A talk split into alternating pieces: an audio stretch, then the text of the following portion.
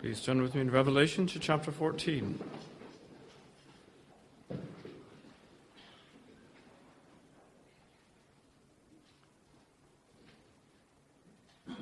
Revelation chapter 14, beginning in verse 1.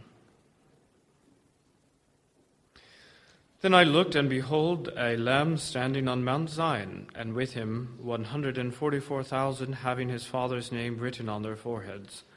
And I heard a voice from heaven, like the voice of many waters, and like the voice of loud thunder. And I heard the sound of harpists playing their harps. They sang, as it were, a new song before the throne, before the four living creatures and the elders. No one, and no one could learn that song except the 144,000 who were redeemed from the earth. These are the ones who were not defiled with women, for they are virgins. These are the ones who follow the Lamb wherever he goes. These were redeemed from among men, being firstfruits to God and to the Lamb. And in their mouth was found no deceit, for they are without fault before the throne of God. Then I saw another angel flying in the midst of heaven, having the everlasting gospel to preach to those who dwell on the earth, to every nation, tribe, tongue, and people, saying with a loud voice, Fear him, and give glory to him, for the hour of his judgment has come, and worship him who made heaven and earth the sea and springs of water. And another angel followed, saying, Babylon is fallen, is fallen, that great city, because she has made all nations drink of the wine of the wrath of her fornication. Then a third angel followed them, saying with a loud voice, If anyone worships the beast and his image, and receives his mark on his forehead or on his hand, he himself shall also drink of the wine of the wrath of God which is poured out full strength into the cup of his indignation. He shall be tormented with fire and brimstone in the presence of the holy angels and in the presence of the Lamb. And the smoke of their torment ascends for ever and ever. And they have no rest, day or night, who worship the beast and his image, and whoever receives the mark of his name. Here is the patience of the saints. Here are those who keep the commandments of God and the faith of Jesus. Then I heard a voice from heaven saying to me, Write, Blessed are the dead who die in the Lord from now on. Yes, says the Spirit, that they may rest from their labors, and their works follow them. Then I looked, and behold, a white cloud, and on the cloud sat one like the Son of Man, having his, on his head a golden crown, and in his hand a sharp sickle. And another angel came out of the temple, crying with a loud voice to him who sat on the cloud, Thrust in your sickle and reap. The time has come for you to reap, for the harvest of the earth is ripe. So he who sat on the cloud thrust in his sickle on the earth, and the earth was reaped. Then another angel came out of the temple which is in heaven, he also having a sharp sickle. And another angel came out from the altar who had power over fire and he cried with a loud voice to him who had the sharp sickle, saying, Thrust in your sharp sickle, and gather the clusters of the vine of the earth, for her grapes are fully ripe. So the angel thrust his sickle into the earth, and gathered the vine of the earth, and threw it into the great winepress of the wrath of God. And the winepress was trampled outside the city, and blood came out of the winepress up to the horses' bridles for 1,600 furlongs. God add his blessing to that reading of his word.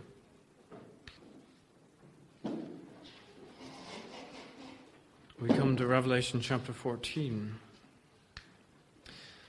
Now, Revelation chapter 14 begins with the stirring picture of the great company of the redeemed, the 144,000 standing with the Lamb of God on Mount Zion. And we asked the question, who are they and how did they get there? And so we went through some of the characteristics of the redeemed, how it is they came, and what it is that they do and, and say and think. And the last of those characteristics was that they hear the gospel. That's how, that was the sort of instrumental cause of their coming. We know, Lord, that we know that the Lord uh, has put their his elective sovereign love upon them, but they believe the gospel. Well, we also know that these people, they have the, the mark of the Father on them, they have the mark of God on their forehead, And these are in polar opposition to those who have the mark of the beast, because that was what we saw in the previous chapters, that there are those who do not have this mark. They have a different mark. They have the mark of the beast on them.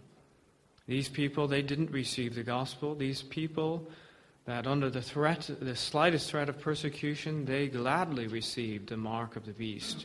They gladly fell in with this false worship, the worship of the Antichrist they did not want to be persecuted, and they received this mark. So the question is what happens to them then?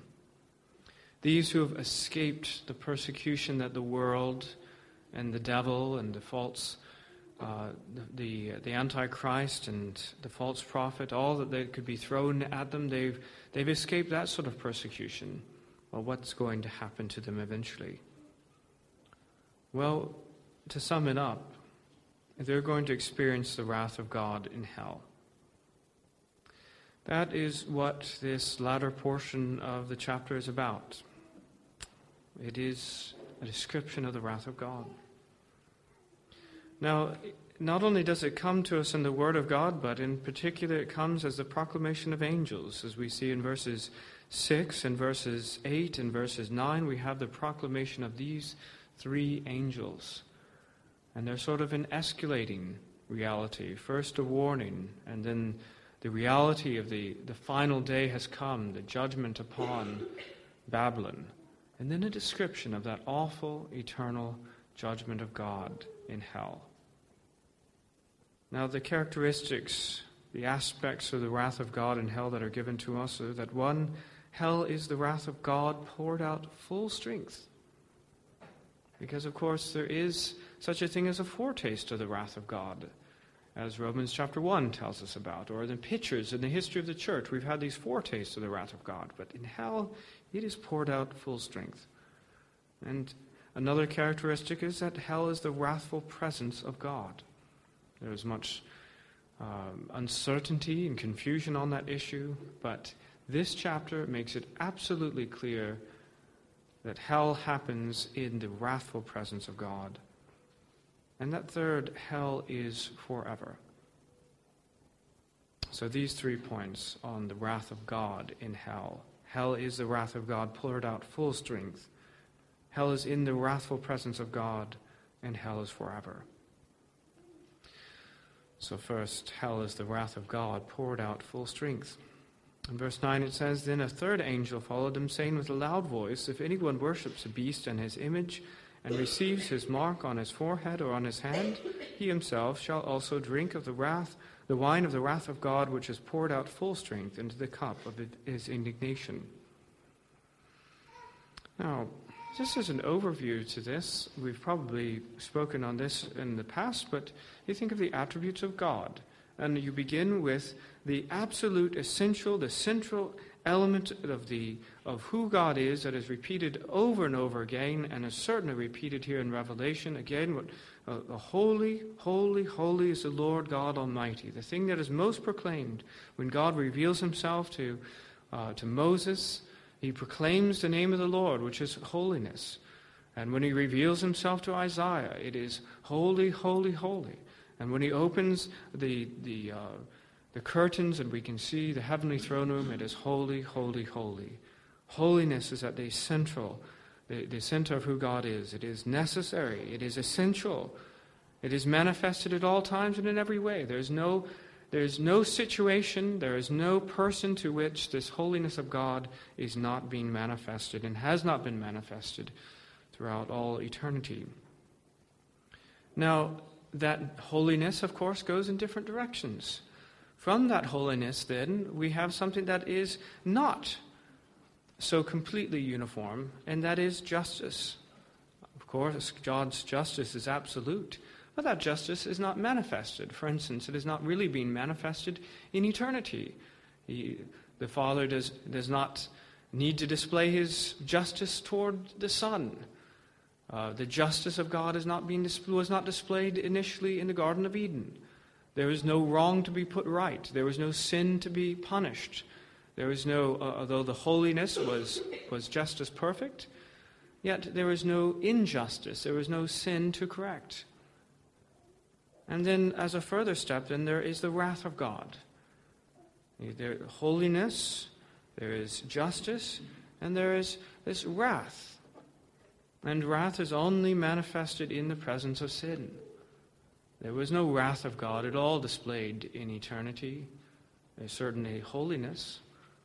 But wrath is that aspect of his holiness as the object in, in view is a sinner or a sin. And there the wrath of God is poured out. If any sinner stands in the presence of a holy God and there is nothing to cover his sin, there the wrath of God is being poured out. Now, I would say that our problem in understanding the wrath of God has something to do with the fact that we've never really seen it poured out full strength. And that's what I'm, my, my thesis here is that, the, that hell is the wrath of God being poured out full strength. We have seen little bits here and there, but we've never seen it poured out full strength. The only place, well, you know, first of all, let's, let's think of the things in which we haven't seen it.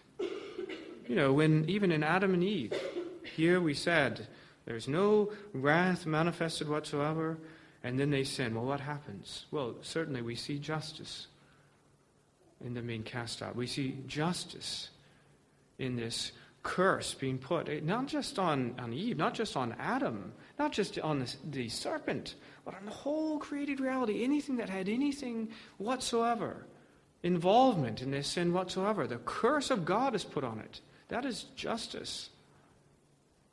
And there's a foretaste of God's wrath, but by no means did we see it poured out full strength.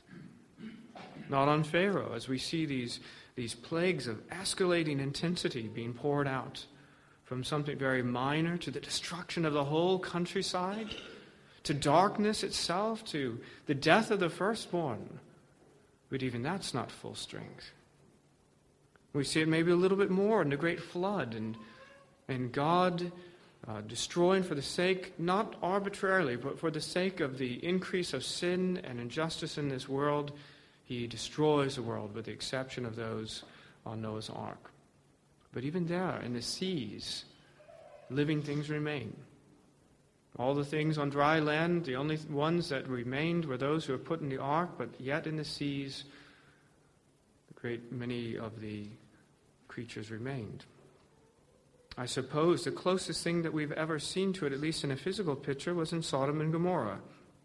It says this in Genesis 19 24 to 28. Then the Lord rained brimstone and fire on Sodom and Gomorrah from the Lord out of the heavens. So he overthrew those cities, all the plain, all the inhabitants of the cities, and what grew on the ground. And in verse 28 it goes on Then he looked toward Sodom and Gomorrah, toward all the land of the plain and he saw, and behold, the smoke of the land which went up like the smoke of a furnace. And here we have this picture somewhat of hell rising like a furnace. Now, has anyone ever visited these cities as a tourist? Has anyone gone and seen Sodom and Gomorrah? Well, no, I, probably not. Because as best we can tell, you can't.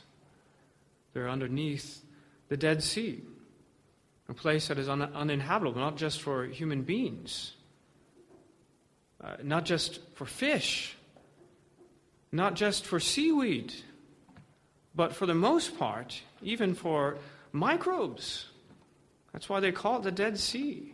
You know, it's a notable thing when there's a great when there's a, a lot of water being poured into the Dead Sea, and that allows some algae to grow into it when that allows some microbes to be. But on the normal, uh, with the exception of, of those times or the few underground springs, which I think are kind of a picture of God's mercy in the midst of such wrath, other than that, it's so inhospitable, not even bacteria are alive in the Dead Sea. That is a picture of God's wrath on these cities. It is total, it is complete, and it is everlasting. It's being poured out full strength. But even with regard to Sodom and Gomorrah, these things is a physical picture. And we know that God's wrath is not just physical, but it is also spiritual. And in that sense, we did not see it. We did not understand the fullness of it. The only one who has really tasted the wrath of God, full strength on earth, of course, was Christ. And maybe we see some more element of the spiritual wrath in Christ's response to what was coming in Gethsemane. Because again, we're not, we can't see it. That was the physical picture. That's the, the picture that we should have in mind when we think in our minds of what the wrath of God looks like in Sodom and Gomorrah. But as regard to what happens in the soul in God's wrath, which may well be the greater component of his wrath, that which we cannot see. The clue that we ought to have to it is in Christ's anticipation of the wrath of God being poured out on him full strength in Gethsemane. And how does he respond? Now, look, before we go on, you have to understand that this was no weak man. This carpenter's son, this one who had managed to fast for 40 days and 40 nights, and it was not based on any hu- superhuman strength. He was an ordinary man. But he, in his utter and complete self control, was a perfectly strong man, as we know. He was the strong man, able to bind Satan. And all the things that he saw, he, he, he, in, in this lifetime that he was able to stare down and did not cause him any great discomfort. We don't read of where he lost sleep over this or that or the other, that, oh no, maybe Herod's going to try to come get him. He, he mocks Herod. He, you go tell that fox. He doesn't mind that sort of thing. He's not scared about that. Well, then mark the time and place where he is scared, where he is losing sleep, where he is very much shaking in his boots. What is it? Well, it says in Mark 14, 33 And he took Peter, James, and John with him, and he began to be troubled and deeply distressed. And he said to them, My soul is exceedingly sorrowful, even to death. Stay here and watch. And he went a little further and fell on the ground and prayed that if it were possible, the hour might pass from him. And he said, Abba, Father, all things are possible for you. Take this cup away from me. Nevertheless, not what I will, but what you will. He is shrinking from this. My soul is exceedingly sorrowful.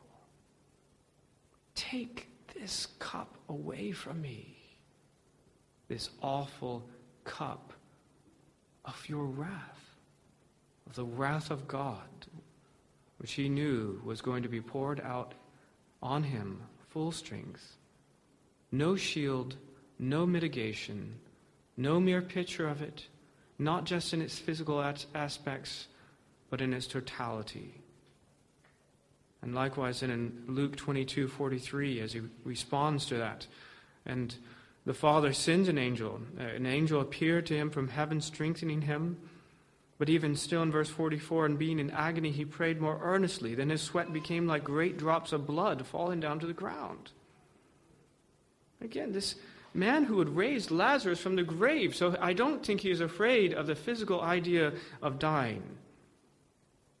You almost see him waving his hand, as he says in John 19 to Pilate.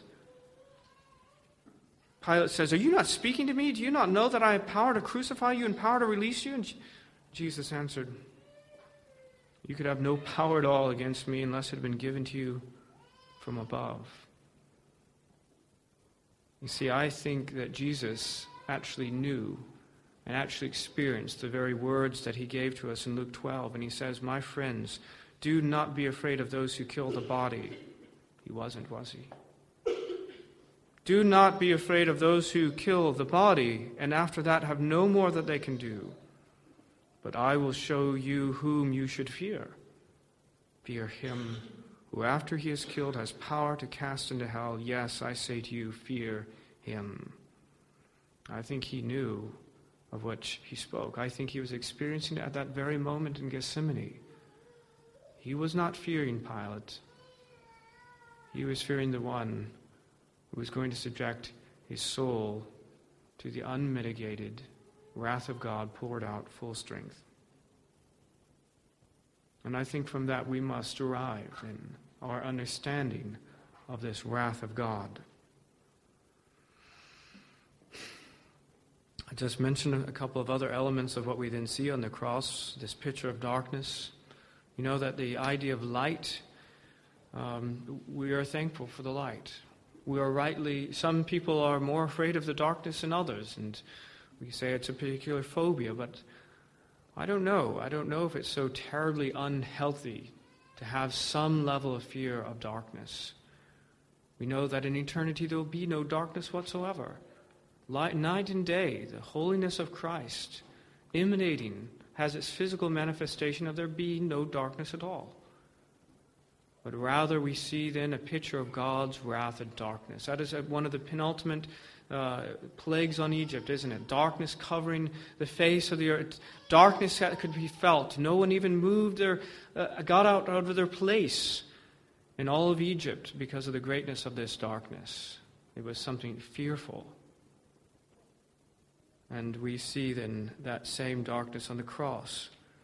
In Luke 23 44, it was about the sixth hour, and there was darkness over all the earth until the ninth hour. The sun was darkened, and the veil of the temple was torn in two. A picture of this great darkness that happens. We've already mentioned Sodom and Gomorrah with regard to the great fire, that aspect of the wrath of God. This darkness is also this fire, this consuming fire, of the holiness of God consuming that which offends him, this sin. And of course, the thing about it is, just like we saw in the Exodus, in, in, Ex, in uh, chapter Exodus 3, this, this, uh, this bush, this burning bush, it's burning, burning, but it's not consuming. It's not the sort of fire that just goes on for a little bit and then it goes out. It goes on and on and on and on. And so I suppose then we're seeing that which was spoken of in Jeremiah 25. For thus says the Lord God of Israel to me Take this wine cup of the fury of my hand, and cause all the nations to whom I send you to drink it. And they will drink and stagger and go mad because of the sword that I will send among them. You see, there's this cup, this picture of the cup of wrath and it is a fearsome cup. And no one to whom this cup is being offered can rightly stand. They stagger at the prospect of taking this wrath of God. Well, of course, sadly, I cannot possibly do justice to this aspect of it. I cannot possibly, I, all I can do is, is say, look at Christ. Look at Christ and think about what he experienced before and during the cross, and you have some aspect in of what this wrath of God being poured out in, in full flavor might be. Well, secondly, we have to say that hell is in the presence of God, because that's what it says in verse 10. He shall be tormented with fire and brimstone in the presence of the holy angels and in the presence of the Lamb. It's just the simple teaching of the verse that those who are under the beast, those who have received his mark, which means all those who are not the elect, all those who are not Christians, who have not put their faith in Christ, they will be tormented in the presence of the Lamb. Now, what does that mean? Well, you know probably that these days, and in fact, well, it's been going on for some time, but particularly since the late Victorian times, uh, in the late Victorian times, increasingly there was a turn away from orthodoxy in all of its forms. And the first thing to go is the wrath of God. First thing to go was an orthodox understanding of hell. Uh, I, this place used to be a mining community, wasn't it? And they used to have little birds, canaries or something like that, in the, in the mine shaft, because they're the most susceptible to the winds of change, so to speak, of, of gas in the mine that was going to, or lack of oxygen. Uh, and the, if the canary was in bad shape, if the canary ends up dead on the ground, you better get out because there's a big problem. Well, I think the, doc, the orthodox doctrine of hell is like a canary in the mine shaft. And you can tell when the winds of change of doctrine in a church are, are getting caustic, and when the oxygen of, of God's truth is being extinguished, and when the poisonous gases of some sort of heresy are at foot. Because this canary of the Orthodox idea of hell is going to be uh, in bad shape. if not dead. And of course, uh, George MacDonald, for instance, constructed an, an, entire system of theology that did not have any aspect of the wrath of God.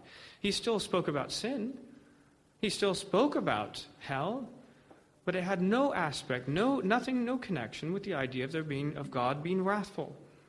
And in our own day, we have an evangelical man, Steve Chalke, talking about cosmic child abuse. Why? Because he doesn't like the idea of the wrath of God. And so he thinks that the idea of the penal substitutionary atonement, of God pouring out his wrath on Christ on the cross, is something terrible. Because wrath is fearsome. We need not, we need not imagine otherwise. Of course it's fearsome. Of course it's something that we don't embrace in our, as our natural human beings. We don't love such a thing. But it's true. And the Word of God says it without reservation. Now, the specific aspect that I want us to consider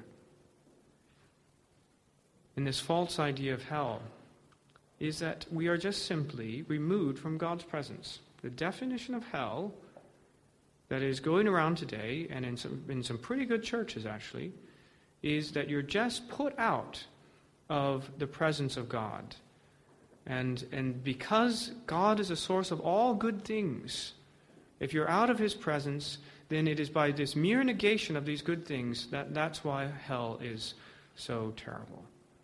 Well, I do not deny in the slightest that God is the source of all good things. And I do not deny in the, the slightest that the greatest blessing we can possibly have is to be in the loving presence of God. But let's take it step by step, shall we? First of all, there's a simple fact that God is omnip- uh, omnip- uh, omnipresent. He's present everywhere. How could he not be present in hell? It's a silly idea. There is not a single place in the universe where God is not present. You can't be cast out of the presence of God in some absolute sense. Psalm 139 7 says, Where can I go from your spirit, or where can I flee from your presence? If I ascend into heaven, you are there. If I make my bed in hell, behold, you are there. See, he's there. You can't be absolutely cast out of the presence of God because there's nowhere in the universe you can possibly go. But what is possible is to be cast out of his beneficent presence. You see, there are these two aspects of God, right? We mentioned that his holiness is manifested in love and is manifested in wrath. And there's therefore his beneficent, loving presence manifested towards people, and there's also the wrathful presence of God you're always going to be, to some extent, in the presence of God. The question is which of those two things are true? Does Jesus himself ever talk about such things? Well, of course he does. Say even in Luke 19:27 and speaking of what's how he'd invited people to come, he had invited people all over to come to his wedding feast. He had invited people to participate in his kingdom work. But what it says here in verse 27 But bring here those enemies of mine who did not want me to reign over them and slay them before me. It does not say, Take them to some room somewhere that, where I can't see them. I don't want to see you put them to death. No, he says, Bring them right here in front of my face, and I want you to slay them there. That's the very picture that we have here in Revelation 14. See, the thing about the wrath of God is it involves God's own personal activity in doing it. His wrath of God is such that it is not content merely for something that is 10 step removed from him, some sort of process by which he does not see and is not personally involved. It is rather something that demands his own personal activity. Ezekiel 9 4 is a, a, great picture of this. I think we were in Ezekiel 9 previously to talk about the idea of those who have the mark and those who doesn't. This, the, the picture is, is already established for us, and, and Revelation is, is just building upon that. But, anyways, in Ezekiel 9 4, it says, The Lord said to this angel, Go through the midst of the city, through the midst of Jerusalem, and put a mark on the foreheads of the men who sigh and cry over all the abominations that are done within it, basically the righteous, God's people. To the others, he said in my hearing, Go after him through the city and kill. And do not let your eyes spare, nor have any pity. Utterly slay old and young men, maidens and little children, and women, but do not come near anyone on whom is the mark, and begin at my sanctuary. So they began with the elders who were before the temple. And there's this idea then of the wrath of God being poured out without mercy upon those who do not have his mark on him. And it's a fearsome picture. Well, thus far we have said that hell happens in the wrathful presence of God, but I'd just take it one more step further. So far from hell being defined as the absence of God, I think the best way to describe it is that hell is the wrathful presence of God. We saw this, I think, in Revelation 6:15. Were those people so afraid of? Do you remember? The kings of the earth, the great men, the rich men, the commanders, the mighty men, every slave and every free man hid themselves in the caves and in the rocks of the mountains and said to the mountains and rocks, Fall on us and hide us. What from? From the face of him who sits on the throne and from the wrath of the Lamb. Hide us from his face of this Lamb, his wrathful face. That is the thing that we most desire to be hidden from. And we'd prefer giant rocks to fall on us than to have to be in the presence of the wrathful Lamb. The great day of his wrath has come, and who is able to stand? I do not mean to say that there are other aspects of hell, but if this central aspect of heaven, we all say, Heaven could be streets of gold and it could have all these riches, but if, if our Lord is not there, it's not really heaven. That's true. The essence of it is the beneficent presence of God among us. What then is hell? There'll be other accoutrements, certainly, terrible ones. But the, the greatest, most central aspect of it is the wrathful presence of God. That's what makes it hell. Third and finally, hell is forever. You know, virtually anything can be endured for a season, for a time. But surely one of the most terrible aspects of hell is that there is no limitation whatsoever. It says in verse uh, Revelation 14:11, "And the smoke of their torment ascends forever and ever, and they have no rest day or night."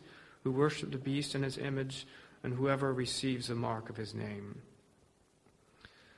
And it's important for us to understand that because you see, there's various ways you can try to, there's a word, uh, air condition hell. Right? I mentioned as the canary's not quite dead, but the canary's kind of on its last leg and, and falling to the ground of the cage. Uh, it's, it's a process not of, of saying there is no hell, that no one's in hell, but of air conditioning hell. And, and one way to do that is to say it doesn't last forever, that it is only for a limited time, and then their lives are extinguished. And we know there are some very popular evangelicals who have fallen into this idea and have been promoting it.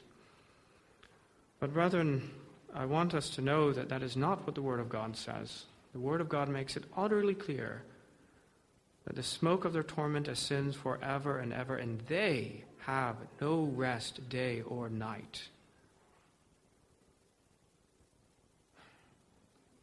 Now, one of the objections to eternal torment, eternal conscious torment, is simply this How can sins that are committed within the scope of our little lifetimes here on earth possibly merit an eternal sentence? Well, first of all, we'd have to say that there is no necessary relationship between the time of the sin and its punishment. Any one little sin, even a sin that takes just a, a second to commit, that merits eternal hell. So, you know, there, there's no establishment of any kind of relationship of time that we have in Scripture. But I guess the more important thing is the, the question of whom you are sinning against. You just think about the hugely different punishments that even in this world, this wicked world, we mete out for killing. Okay, you can kill some different mammals, okay? If it's a rat, what happens? Nothing. You can kill a rat all day long, and nothing happens to you. There's no punishment. But if it's a person, it's the death sentence or life in prison. You see? Depending on the value of the life, the one who is being sinned against, the punishment varies incredibly. And the, the thing, now, that of course, the world doesn't recognize this, but the great thing about the value of human life is because it is in the image of God. Just the mere fact that all the billions of us, even though we're fallen, we still carry this image of God. We sort of kind of look like God, and therefore we are of this great value that if you lay your hand on one of us, that your, your, your life ought to be forfeit. So, what about God? Of how much more value is God than any human being? How much? How can you quantify it? Is it just merely additive? Is it if you, remember, each and every one of the six, seven billion people on this earth, they all bear the image of God, and therefore their lives all demand the life of the murderer? So is, it, you just add up all the human life that has ever been? So is it just maybe 10, 20 billion times more valuable than, than human life? No, I think it's, or is it just, is it exponentially greater than that? No, I, I don't think so. See, the thing about God is that He's infinite. The thing about God is that He's infinitely holy. The thing of God is that His being is infinite, that He is the Creator. There's an infinite distance between the Creator and, and any creature. And if He's infinite, then how is that punishment going to work on someone who's finite? There's only so much punishment we can receive at any one time. What does that mean? What does that entail? You're sinning against this infinite God. That means that there's an infinite time component, and that means eternity. In order for justice to be done on sinners, it must happen over eternity. At what point can you possibly say that this sin against an infinite being, this sin against this Creator, has been paid in full? When you're talking about a finite being. Well, that's why the infinite and eternal sentence is perfectly just. Now, the thing about it is, then, it's infinite, and that's known from the very beginning. You know, there isn't, aren't many things that are true about Dante's picture, but one thing that is true about is a sign. All you who enter here abandon hope, and that's true. Because it is known to the inhabitants of hell that they'll never, ever get out. And hope to be extinguished is a dreadful thing. So many things can be endured as long as there's hope. I think of the American POWs in, in the Vietnam War. And the North Vietnamese made hell on earth as best as they knew how, complete with what they called hell holes, these places that dug into the earth, these tiny little places where they, they, they pushed someone in and closed them up. But even still, hope was not extinguished. There was always a hope of rescue. And even for those who were there for two, three, four, five years. John McCain was there for five years. And yet he ends up coming back and serving as a U.S. Senator and running for president. There was always hope of him being rescued. But in hell, there's no hope. There's no hope whatsoever. And that last bit, then, that would enable you to perhaps endure it some extent, is fully gone. It is a hopeless situation because it is eternal. And also, I'd say we have to remember what it is specifically said here is that they have no rest day or night. No rest. We do not sufficiently value rest. Rest in its fullness, that's what we, the redeemed, get. But the damned will not rest. I mentioned last week regard with uh, the illustration I used with regard to the scene at a local sixth form. And I said, not that I said it was a good idea that they weren't singing, but I said it was a, it was a picture that only the redeemed actually opened their mouth to sing and the rest of them refused. And you could see then it's in, in some element of the truth that only the redeemed can sing the song of the redeemed. Well, likewise, I would say in this, in this time in which the world has so turned its back on the Word of God, and this nation in particular, who is, is remembering the Sabbath day and keeping it holy? The world isn't. They're out there working. You can pass them. My neighbors are doing yard work. I don't know, maybe yours are washing their cars or doing something else. Maybe they're just going to work. They don't care. They don't value rest. Well, I think it's actually a poignant picture of only the redeemed are actually given rest. We are given this great, uh, this great picture, this great foretaste of the rest that we have in heaven by having the Sabbath day. Only we get it. The people that are in rebellion against God, they don't have any rest. They don't really have it here, and they're certainly not going to have it in hell. No rest, no element of it, day nor night. It says in Isaiah 57:20, "But the wicked are like the troubled sea when it cannot rest, whose waters cast up mire and dirt. There is no peace, says my God, for the wicked." Well, how do we apply these things to ourselves? I, again, must apologize for the fact that it is impossible to do these things justice. How can you possibly convey this thing that has never been seen? And furthermore, of which we as God's people know that we're not going to experience this for ourselves. So it's a little bit even hard for us to imagine. I say this all the time with regard to, to Jonathan Edwards because people think that he was the greatest preacher of hell. And I say, no, he was a much better preacher of heaven. Much better. And because you see, there is this wonderful advantage with regard to his preaching on heaven because he knew he was going there. And sometimes it seemed that that veil was paper thin and he could see right through it. And he did, could describe what he knew that he himself would soon enough experience.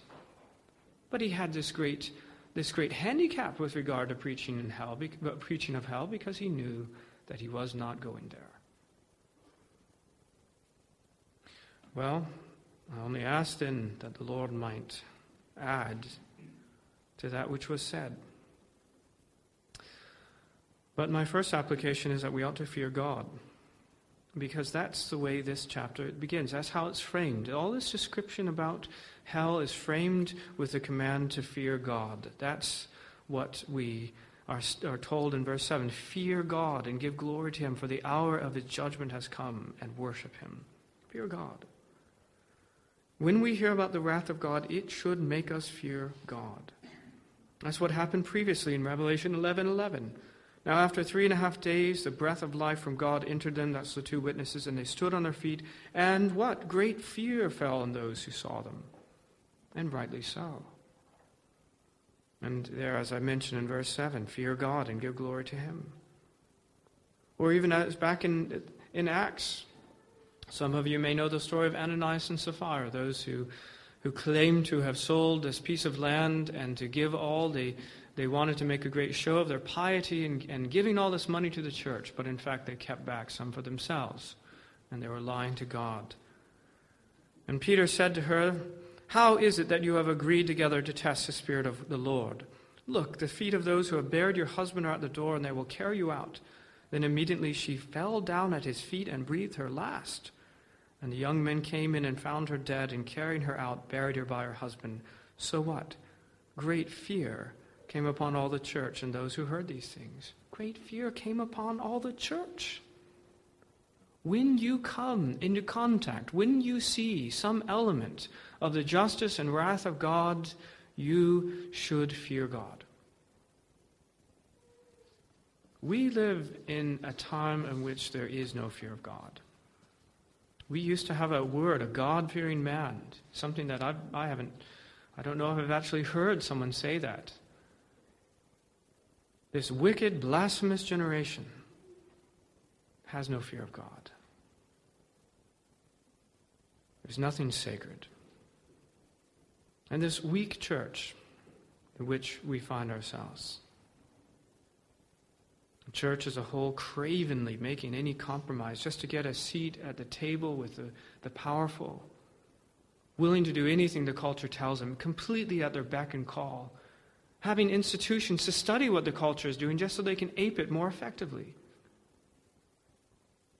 There's no element of the Orthodox truth that is not on the table for uh, willing for negotiation. If it's too offensive to the culture, then we'll get rid of it. If there's something that needs to be added that you'd like to hear, then we'll add it. We need to learn from this passage the fear of God. We need to learn what Abraham did. In Genesis 22, you remember this most powerful moment, this picture pointing us forward to the sacrifice of Christ on the cross, but also of God's relationship with Abraham. What does it tell us? Abraham stretched out his hand and took the knife to slay his son, as he was commanded. The angel of the Lord called to him from heaven and said, Abraham, Abraham! So he said, Here I am. And he said, Do not lay your hand on the lad or do anything to him, for now I know that you fear God, since you have not withheld your son, your only son, from him. See that? Didn't just say that now I know that you love me in some sort of sappy and superficial kind of way. Now I know that you fear me. You tremble at my word. You do those things that I tell you. Abraham was ready to sacrifice his only son at the word of God. Sometimes we're not even willing to discipline our children lest we incur their displeasure.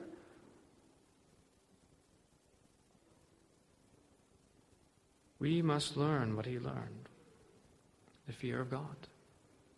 That so makes everything else to pale. That the displeasure of this world, that the persecution that the, the Antichrist can, can can pour out on us does not mean anything. Why? Because we fear God. And this, of course, has an element for us in Christian in our sanctification as Christians. And, uh, 2 Corinthians 7 1 says, Therefore, having these promises, beloved, let us cleanse ourselves from all filthiness of the flesh and spirit, perfecting holiness in the fear of God. This is speaking to Christians. This is not speaking to those outside. This is to those who have the promises. Beloved, let us cleanse ourselves from all filthiness. Why? Because we still have this filthiness.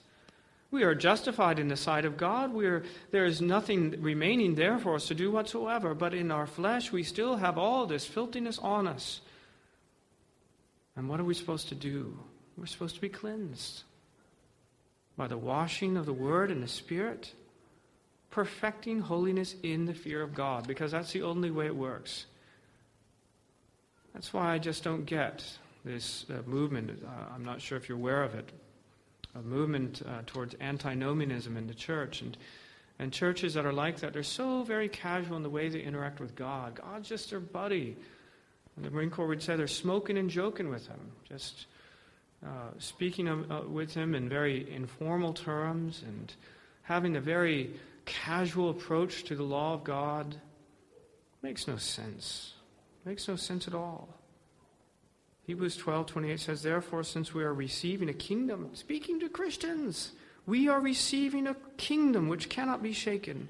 Let us have grace by which we may serve God acceptably with reverence and godly fear. For our God is a consuming fire. And when you read a chapter like this and you see he's a consuming fire, when you see his wrath of God being poured out on sinners, that means that we should have godly fear when we relate to such a God. Secondly, we must not forget our real problem. I've mentioned this uh, false theology of George MacDonald. C.S. Lewis, of course, sadly picked up on it in his idea of hell that we find in the, in the Great Divorce and also in Mere Christianity. That hell is basically a sort of situation that you put yourself into. God's not even involved, but you in your own self centeredness, you don't want to let go of your sins. You don't want to receive God. You could walk into heaven anytime you wanted, but no, of you, of your own free choice, you have kind of consigned yourself to a prison and in your own self centeredness and in your own sin, you're in a downward spiral that makes things worse and worse. And that, over eternity, is hell. But I need to remind us that that's not our real problem. You see, our real problem is not ourselves.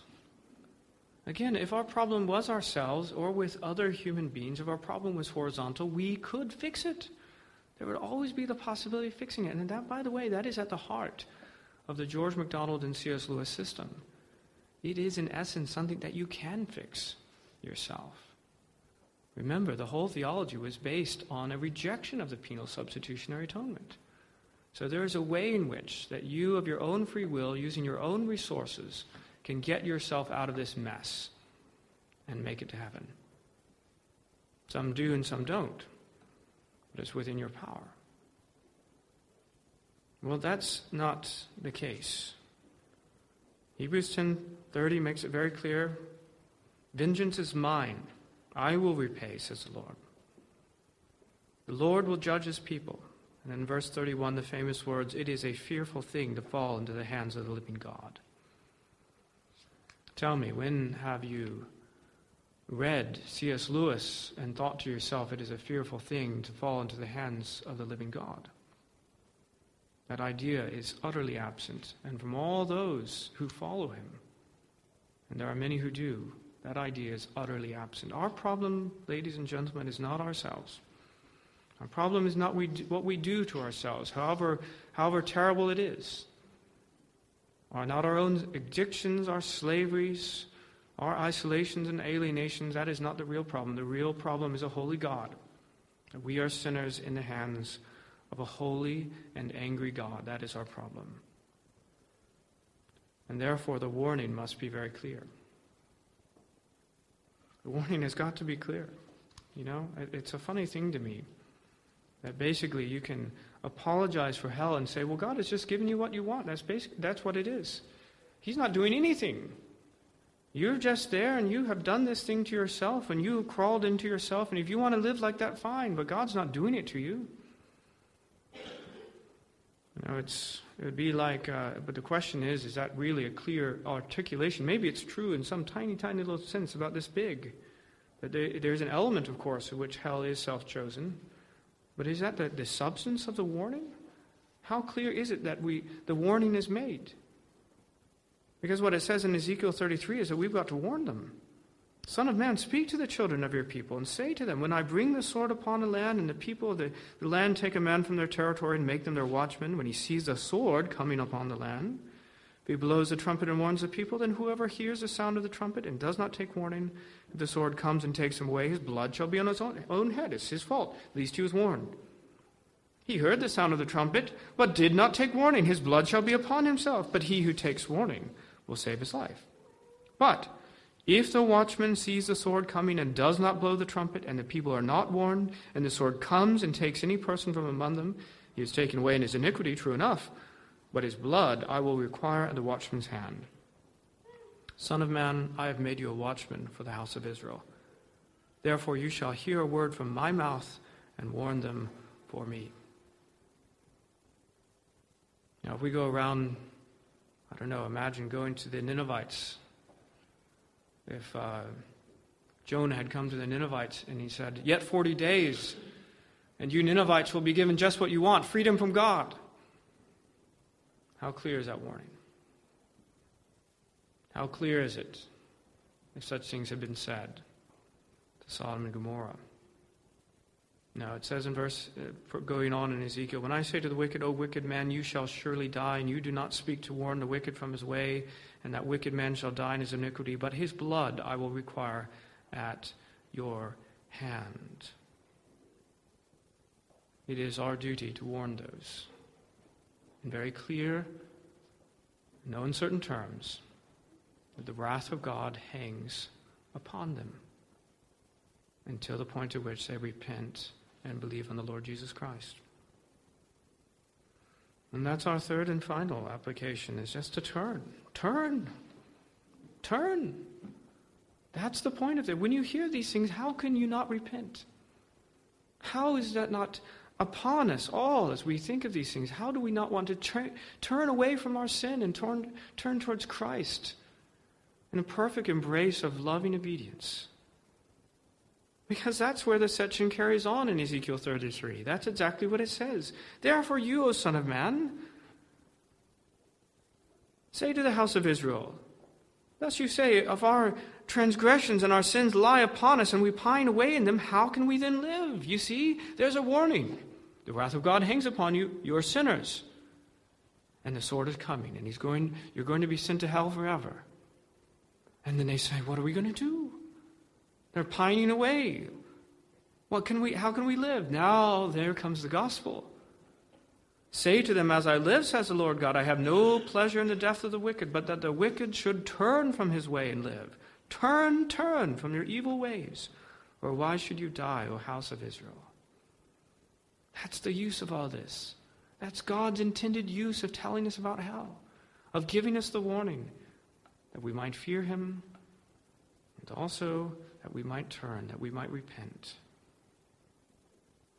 We might repent. He has no pleasure in the death of the wicked. Doesn't mean in the slightest that he won't do it. But he gives us this warning so that we might repent. The warning while we have life and breath, the day of salvation is yet here. We can put our faith in the Lord Jesus Christ and be saved.